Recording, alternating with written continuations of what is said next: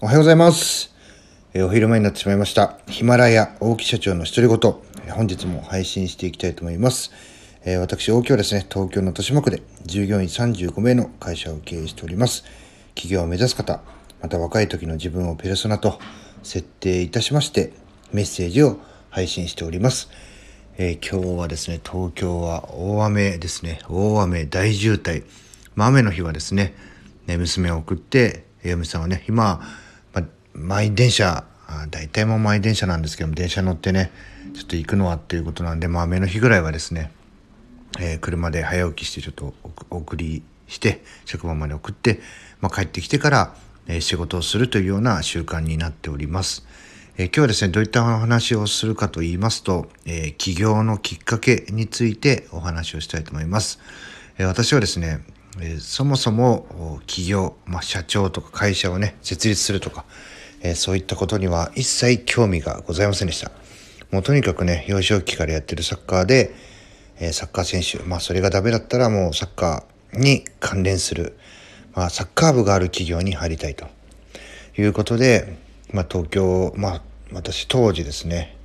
まあ、2000年の初期、えーそういった企業もまだ東京にはなかったので、えー協会さんの方に連絡したら、まあ、静岡だったらあるんじゃないかということで、えー単身静岡に行ってね、えー就職まあ分かりやすくて飛び込み営業ですね、えー就職活動をしてた時期なんかもありますけれども、まあ、断念して東京に帰ってきます。でもうねサッカーに関連するようなことはできないんだと。絶望感に浸っていて、ね、高収入のアルバイト、まあえー電話センター、まあ、コールセンターのクレーム対応ですね、まあ、そこに入ってそこから内勤になって、え課長部長というふうになっていくわけですけども、え私はもう創業当初はですねもう絶望の淵にいましたんでとにかくお金さえもらえればいい。楽してお金 稼げればいいと、本当にねそんな感じでした。で、えー自分がやってきた仕事がまあ、えーオペレーターまあ何十人もいましたけどもその中では、まあ、僕の実力では多分下の方だったと思うんですけれどもまああのトラブルもありましたがこう安定して最後まで残ってたと、まあ、そこで、えーまあ、とあるチャンスがあってですね内勤やらせてくださいっていうお話をしたらじゃあやってみるかと。上司の方にあのチャンスをいただいて、えー社まあ、社員というかね内部の人間になっていくわけですが、まあ、とにかくねつまんねえなっていうのがね印象でした。もう仕事もつまんないし、うん、現場にいた方が全然楽しいんじゃないかなというふうに思ってました。でそんな中ですねまあ僕個人的にはね仕事はつまらないというふうに思ってたんですけども僕の直属の上司になった人まあこれも後の恩師でですね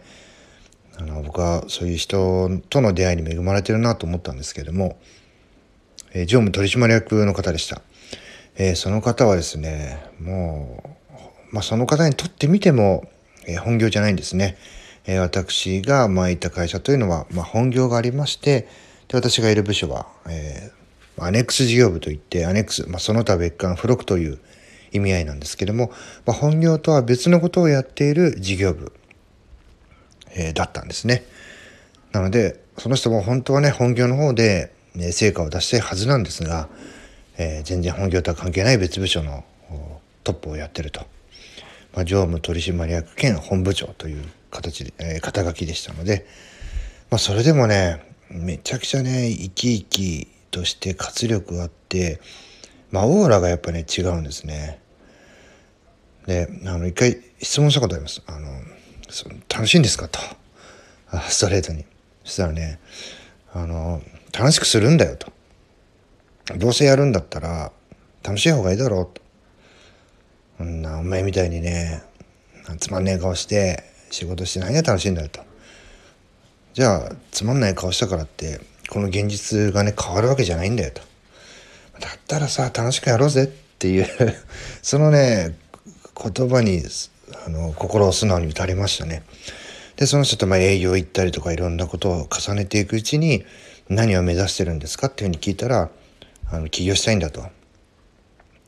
まあ、その当時あの社長を作る会社っていうところに私はいましたんで社内で起業するのかなっていう思ったらまあ結果ですね2回ぐらいその案が通らなくて、えー独自にこう独立されたと。でまあ後にいなくなってしまうんですけども、まあ、その人のね何ですかね、こう、オーラ、まあ、背中ですね。人の背中を見て、あ僕もこういう風になりたいなと、起業したいなと思ったのがきっかけでした。えー、なので、こう、自分が本当にやりたかったものっていうのは実現できなかったけども、新しいこう、つまらないなと思ってた仕事、環境の中で、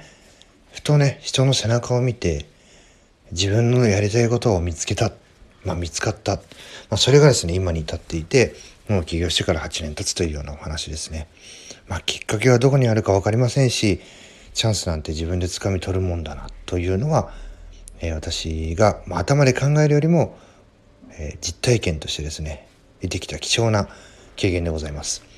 まあ、一発目はですね、こんな話をして終わりにしたいと思います。最後まで聞いていただきありがとうございました。また次の配信でお会いしましょう。さよなら。